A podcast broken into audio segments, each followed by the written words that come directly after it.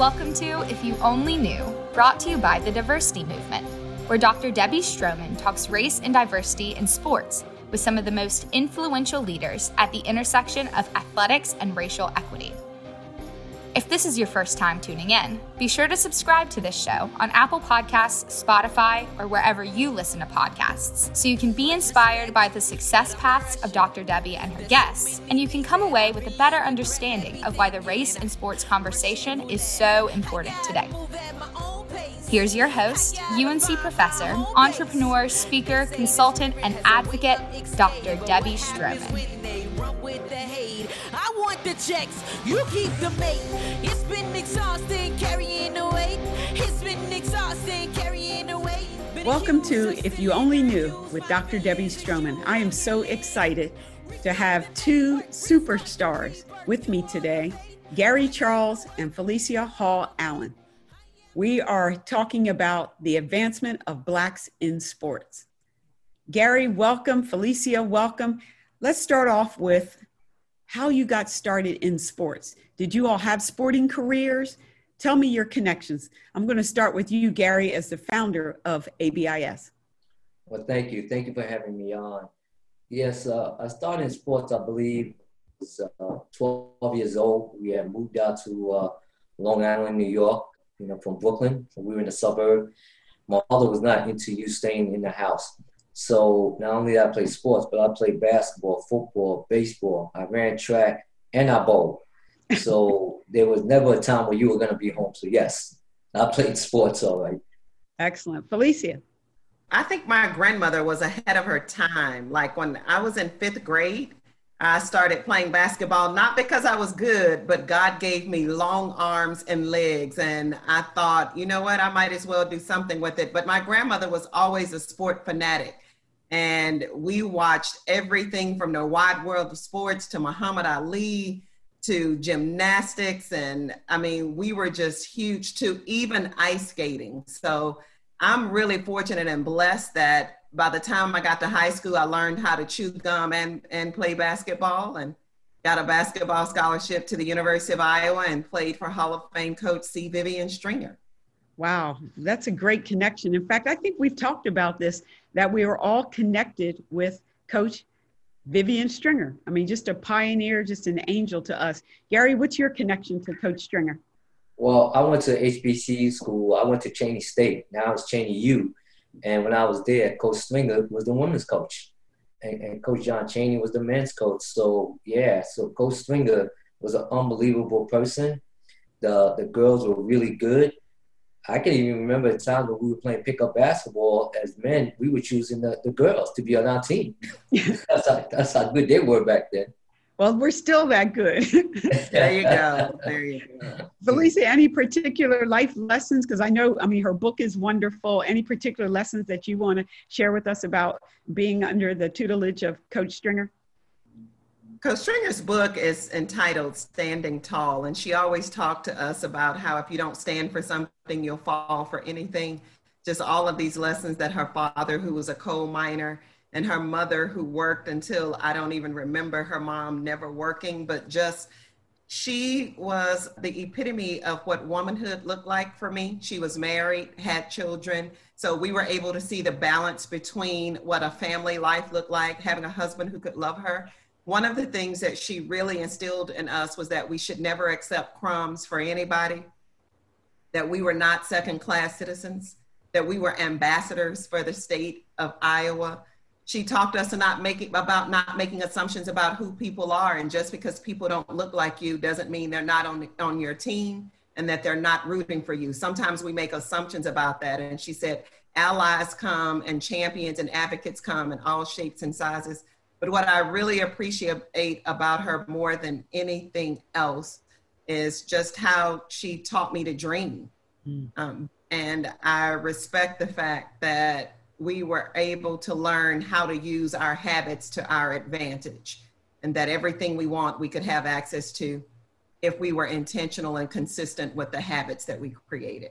I was introduced to Coach Stringer as being a youngster outside of Philadelphia, and we would go to Cheyney State and as campers and i learned how to swim there all the sports everything and knowing those great, great Cheyney uh, women's basketball teams, and then watching, of course, her move from different schools and have success. Uh, and then I was able to connect with her about three years ago. I was up at Rutgers doing a presentation and was able to stop by and spend time with her. So that's a great connection that we all have. Now, I've seen you two in action over the past month in the development of this amazing organization, the advancement of Blacks in sports. And I see you have that drive, you have that assertiveness, what is necessary to make something happen. And we're talking about racial justice in sports. So, Gary, can you tell us how it all got started? Sure. I saw the George Floyd, you know, killing, and I felt like I was watching a lynching. And it was just, it just hit me like hard. And obviously, there's things that's happened that's hit us in different ways. But I don't know why this one really affected me. So I put out a video that that uh, went viral in regards to that, and I challenged coaches to do something about this. That it was time for us to stop talking the talk. That it was time for us to walk the walk. So I just started to organize uh, coaches around the country to try to make things happen. And through that process, I was able to meet, you know, Felicia Allen, and through Coach Stringer, who, when I asked her to come on, she said, You need to reach out to Felicia Allen. And that was the third time I had heard her name. And I said, Okay, there has to be something to this. So, uh, one of the best things I've ever done was to reach out to Felicia. So that's how we all got, you know, got started.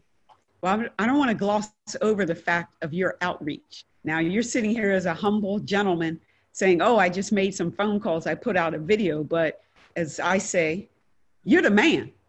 I mean, you've got a lot going on in boys and men's basketball. So tell us a little bit about even how about the Las Vegas tournament? I mean, just so much that you do in this space working behind the scenes. Well, hey, Dr. Deb, he's like the godfather of grassroots. Yes. So, yeah, I've been around about 32, 33 years. Uh, Sonny Vaccaro signed me to the first shoe deal uh, through uh, Adidas and he, he gave me one thing he said to me, Gary, we're going to start through the grassroots to try to get the top players to sign. Through that process, I had met uh, Kobe Bryant and his dad. Kobe was just a phenomenal young man, and I convinced Sonny that this was the young man that you need to sign down the line. And I told him that he wanted to do it out of high school, and that was kind of like unheard of, so to speak, you know, at the time. So for a year, Kobe's dad and I were talking and, and, meeting at each other's house. He lived in Philadelphia, so it was like a two and a half hour drive. And this was before cell phone. But that's how you met, you know, mm-hmm. personally. And we would go back and forth, but we would do it covertly. So no one knew. And then at one point, Sonny even moved to New York. People thought Sonny was moving to New York because of Felipe Lopez and Lamar Odom, who was coming up afterwards because Lamar played for me. They had no idea it was because of Kobe. And we would literally go to the Villanova games to go watch the game and go watch Kerry Kittle. But Kobe lived five minutes away. So that was under the banner of we came to watch Villanova, but people had no idea. And I think once we signed Kobe, Nike felt compelled that they needed to start a grassroots program organization. And, and I don't think these young people understand Kobe paved the road for a lot of them and a lot of jobs. Well, I'm glad you're not having to be covert in terms of the advancement of blacks in sports because you connected with the right people. I'm so excited to be involved. Felicia, can you tell us more about the operations of ABIS and our goal and, and what we're what we're doing in this space? I think you know what's really been exciting. I think that Gary Charles really has been the master recruiter and putting together an all-star caliber roster of people to support him in this vision. It is totally a collective.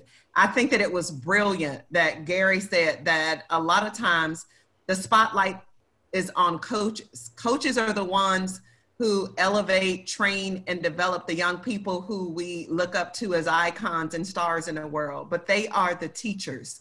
And so he started with the teachers. And before you ever get to college or matriculate to the NBA, Major League Baseball, or the NFL, you have a grassroots coach, you have a recreational league coach. And that's who Gary Charles has been and where he dedicated and committed his life. So he pulled together some of his buddies from all across the country, from LA to Chicago to New York, Atlanta. I mean, literally, he touched all points of America. And then he reached out to some college basketball coaches that he knew and women's basketball coaches. And we've expanded to baseball and track and talking to folks about boxing and golf. And so, one of the things that Gary had shared with our group during the formative stages is that this was bigger than all of us, which meant that it was bigger than one sport. And so there was going to be collective action at the grassroots, college, and professional levels. And our aim for the advancement of Blacks in sports really is to create an equitable and inclusive culture where we can be advocates for racial, economic, and social justice in all aspects of sports and one of the things that our group talks about often is that we're not looking for compliance. We want people to be committed. And when you're committed to something, that means that legislation, policies, practices, and the law has to change. And so we're seeking systemic change. And we believe that that comes about as a result of a number of people collaborating and changing the laws on the books and the ways that we do things and the way that things are being enforced. So I'm excited to see how we continue to develop. Well, you know, it's interesting because the three of us have strong basketball backgrounds. But Gary, you were really intentional in that we open it up to all sports because we know these barriers to access and the experience oftentimes that blacks uh, are receiving in the sport industry means that we need change but you said, you know what? I'm just not going to be all about basketball. Tell us about your thought process in saying that we need to open it up to all sports. You know, um, as I mentioned, I played a lot of sports, you know, growing up, and there were issues in every single one of them. So I just felt that we were closer than we really realized when it comes to the issues we have at the different sports. So you, we couldn't call ourselves the advancement of blacks in sports and just leave it up to just basketball or just football. right? Because, you know, like my daughter was a dancer and I watched her dance from the age of three to the age of 19, you know, so to speak. So I felt that it was important that we included all the other sports uh, because collectively there's strength in numbers. So I thought, let's get everyone together. Let's discuss this. Okay, let's see if we can do this together. And that was important to me. Well, truly, it is the dream team. I'm looking at some of the people that we have with us on the executive committee from Coach Dawn Staley, South Carolina. We've got Coach Dave Leitao from DePaul, Coach Nikki Fargas from LSU, and we've got Bo Porter, who is uh, one of the leaders in the space of Major League Baseball and affecting change. So, Felicia, can you tell us about the mix and how the ABIS is actually going to uh, make change happen? I think that we wanted to be intentional about having several touch points so that we could impact, again, all aspects of sports. And so from the grassroots level, Gary recruited the top AAU program from Nike, the top AAU program from Under Armour, and the top AAU program from Adidas. So in Los Angeles, we have Etop Udo uh, Emma, with the Compton Magic, we have Keith Stevens, who has the Nike program, and we have Terrell Myers, who's with We Are One with Under Armour. And then I think from there, we looked at some of the collegiate programs. Leonard Hamilton is probably the most successful and accomplished African American men's basketball coach. But we didn't want to just focus on Power Five schools. Jackie Smith Carson who's the chair of the Women of Color Coaches Network and is at Furman University. We have Guy Troupe, who's a former um, employee of the NCAA and their enforcement department, as well as he was a director of player programs with the NFL. We have Kimberly Morgan, who ran track at Baylor University and then worked in the minority and inclusion department at the NCAA and later as a director of development with USA Track and Field. You know who I have really gotten excited about? Heather Palmore is the general counsel for the group. And Heather's reach is so expansive. She has opened the door for us to have conversations with like Susan Taylor, um, the former editor of Essence Magazine, and Kim Davis, who is the executive VP for um, strategic planning around minority and equity inclusion for the National Hockey League. But Heather also brought to the table Ben Crump, the civil rights attorney who is engaged with our group. And then Gary, through a long term relationship with Michael Hausfeld, who's a human rights attorney, he actually won the case against the NCAA for Ed O'Bannon. And so now we have this name, image, likeness conversation that we feel like we're at the forefront of. And Dave Leitao is a former chair of the Old Black Coaches Association, and he's one of the executive and senior leaders. Nikki Fargas from LSU um, has brought Robin Roberts to the table, and she's gotten excited about the fact that we're not just touching one sport, but we are attempting to bring in all sports. So when we started to talk about a dream team, we said we wanted a dream team at all levels of the game. So you probably have heard me talk a little bit about every single level of the game grassroots, college, and pro. That's the only way to create all stars. But we know, you know who's going to be the secret sauce to this? Our research team which is led by none other than Dr. Deborah Stroman.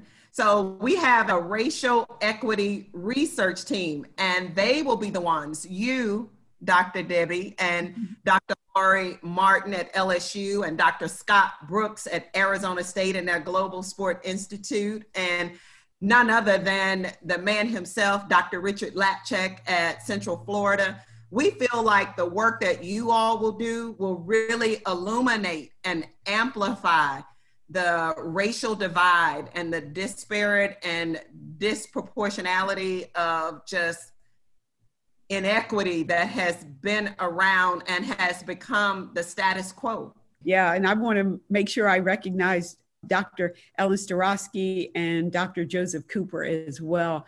But it's more than us. And that's the idea behind ABIS. You might see our names on a website or hear us speak in a podcast, but behind every person, there's probably another 10 to 20 behind them.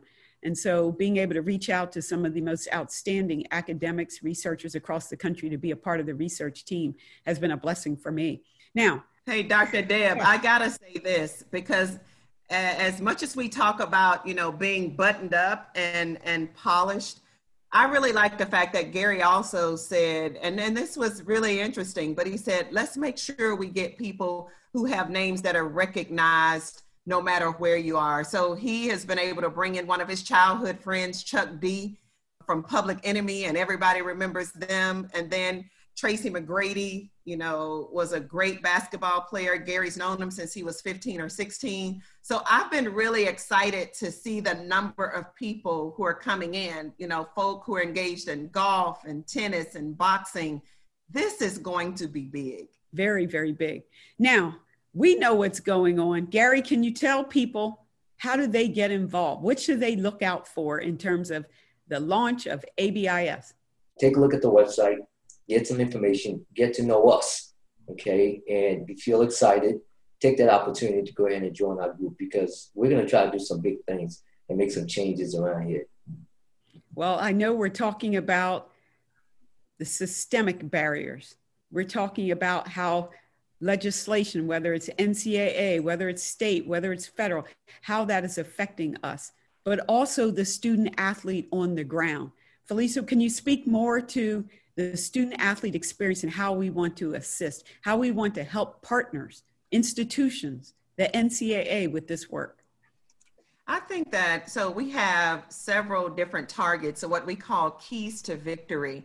And the student athlete is certainly at the core and at the center of much of our work. So, our different keys to victory will focus on education and grassroots and community outreach. We will specifically focus on the student athlete, economic sustainability, and then racial equity and the state of blacks in sports. So as it relates to the student athlete specifically, so much is made of creating more equitable opportunities for coaches to get jobs or athletic administrators to get jobs. But we said one of the things that we wanted to be different about us is we want to also make sure that student athletes upon graduation that they are connected to internship opportunities or postgraduate opportunities um, they, uh, we want we want to do that by being intentional about their career building so everything from resume writing to mentorship programs to creating opportunities for them to gain real work experience and maybe even participate in job fairs. As it relates to the grassroots program, we wanted to be intentional with having boots on the ground in local communities and looking at how we can empower, support, and connect grassroots leaders. And then from an education standpoint, we totally believe that Black history is American history and that it should be a part of curriculums, and that's important. We want to make sure that we provide access for prospective student athletes. So, like many other groups, we want to eliminate standardized test.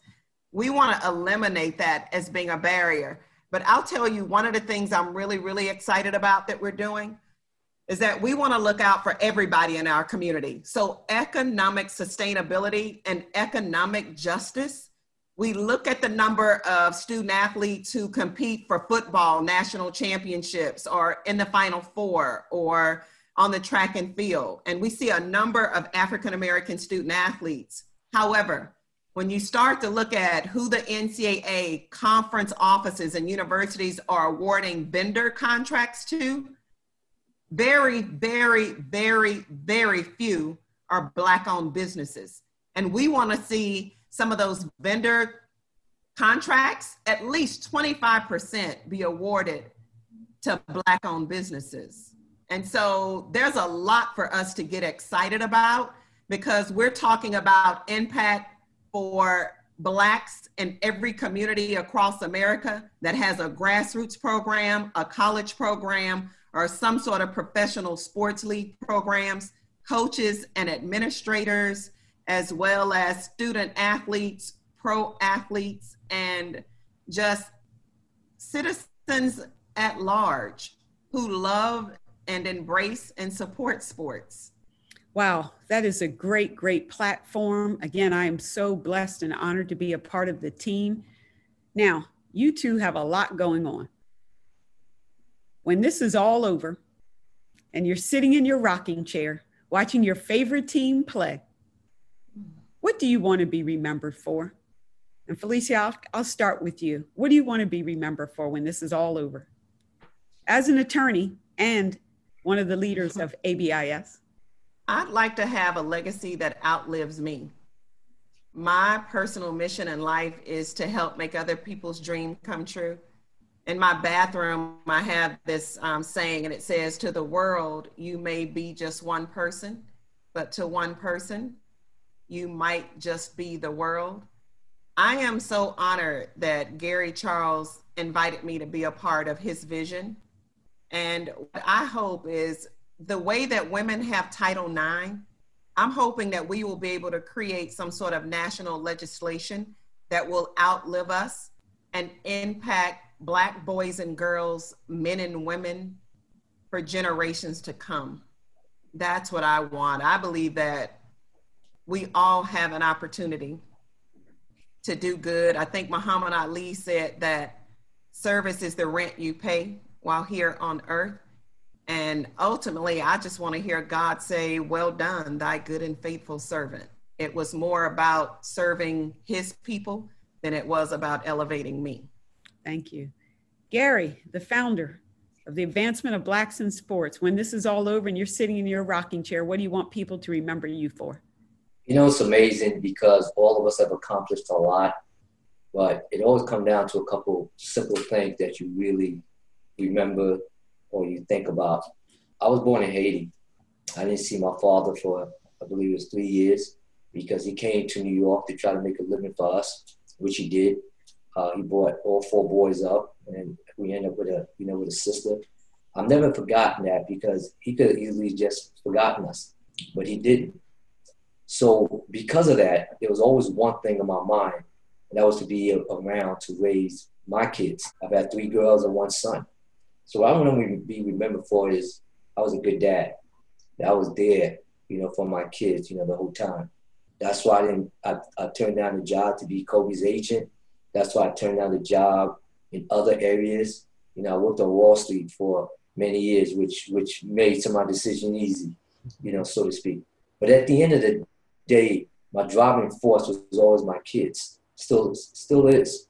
So when I'm walking on that chair, I want my grandkids to be able to sit down, you know, next to me, you know, and say thank you, thank you for my, you know, my mom, thank you for my dad. Okay, that's really what keeps me going. Well, thank you so much to both of you. Thank you so much for your leadership with the advancement of Blacks in sports, for your work in your respective fields, how you're making a difference for so, so many. And I'm excited about what we're doing. People, if you're interested at all ages, we welcome you to join us. We are looking for people who are interested in making a difference, a commitment. And so we are ABIS, we are the voice for racial equity in sports. Thank you so much, Mr. Charles. Hey, Dr. Deb, I would also like to say we are the game beyond the lines. And in the background for your business, the Center of Sport Business Analytics, you say to look beyond the score. Right. And Dr. Debbie Stroman, we want to say thank you to you because we believe that through your work and through this podcast and other places where God has planted you, that you have allowed everybody to look beyond the score to focus on what really matters, and that's equal and fair treatment for all people. And so we're grateful to have you a part of our ABIS family. Well, thank you so much. Continued success. Let's go. Let's go. This train is moving. Let's go. I want the checks. You keep the mate. It's been exhausting carrying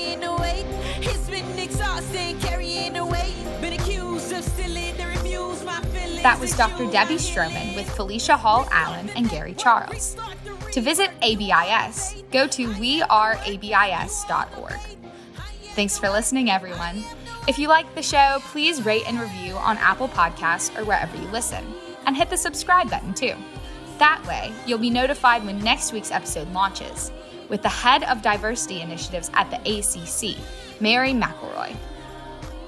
This show was edited and produced by Earfluence and is brought to you by thediversitymovement.com.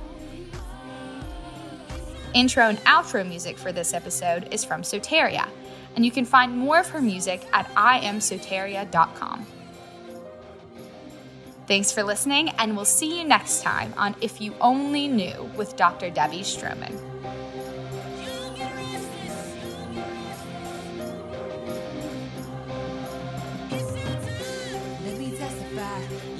Sky. Let me change the vibe. We dismiss the trauma, talk about the drama, but there's more to come. Semicolon comma, the vultures are lurking.